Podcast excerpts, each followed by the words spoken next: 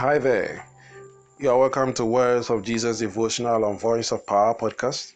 And we are continuing our devotional from Matthew chapter 18. Today we are in verse 6. Let us read the word of God. But whoso shall offend one of these little ones, which believe in me, it were better for him that a millstone were hung about his neck, and that he were drowned in the depth of the sea. Let us read again. But whoso shall offend one of these little ones, which believe in me, it were better for him that a millstone were hung about his neck, and that he were drowned in the depth of the sea. Hallelujah. All right, we, we bless God for the reading. It is beautiful. We have been reading from the second verse of Matthew 18, and we see how Jesus speaks and uh, makes a lot of reference to children like children, being like children, being handled like children. And today he says, Whoso shall offend one of these little ones. Offending people being like a stumbling block, hindering people, especially little ones, which believe in me. He's speaking to everyone who humble themselves, become so little, become so lowly because of faith they have in Jesus. If you offend anyone, such a person, he said it would have been better for you to have had a milestone hung around your neck and you thrown into the sea, which means you will drown and you will perish.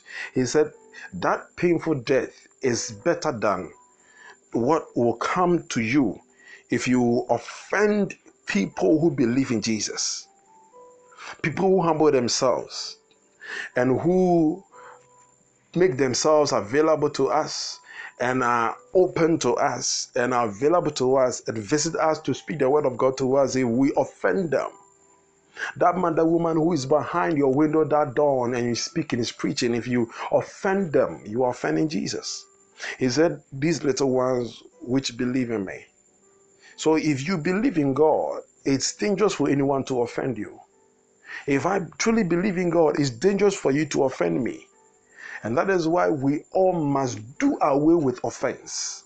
Because offense affects both parties. When I offend you, I it affects you and it affects me.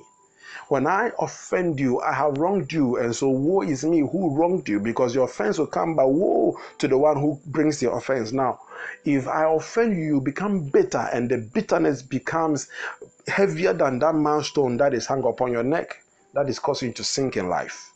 So you must do away with the hurt, the hurt and the pain, the offenses of people. You must do away with it. But today's message is is premised on the fact that if anyone humbles themselves, that is believing Jesus is hum is it takes humility. Because when we exercise the pride of life, we will see no wisdom in surrendering unto Jesus. So if you find a man or woman who has surrendered unto Jesus, you must understand first of all that they have humbled themselves. And if you have not surrendered your life to Jesus, it means that you are living a life of pride. You are speaking to God by your actions and your inactions that you are better off by yourself without God and you have no need for God. And the Bible says it is only the fool that says there is no God.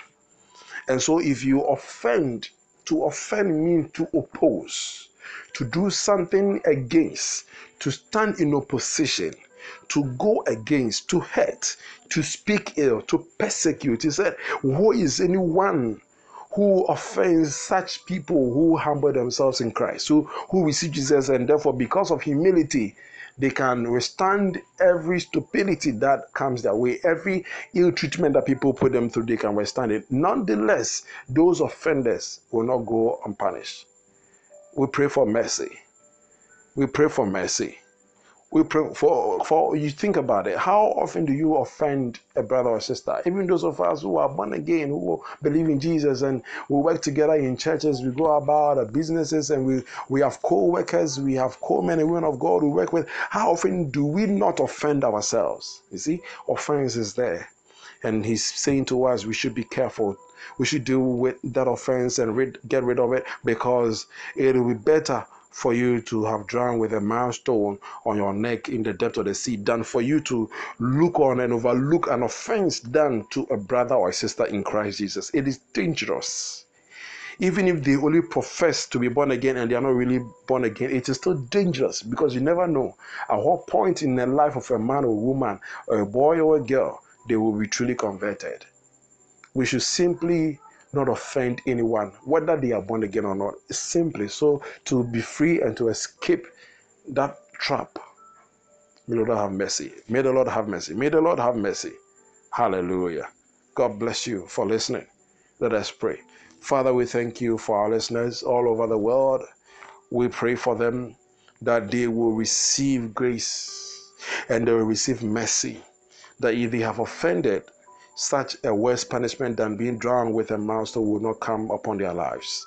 We pray for restoration, healing, and freedom for them. In Jesus' mighty name. Amen. Beloved, God bless you.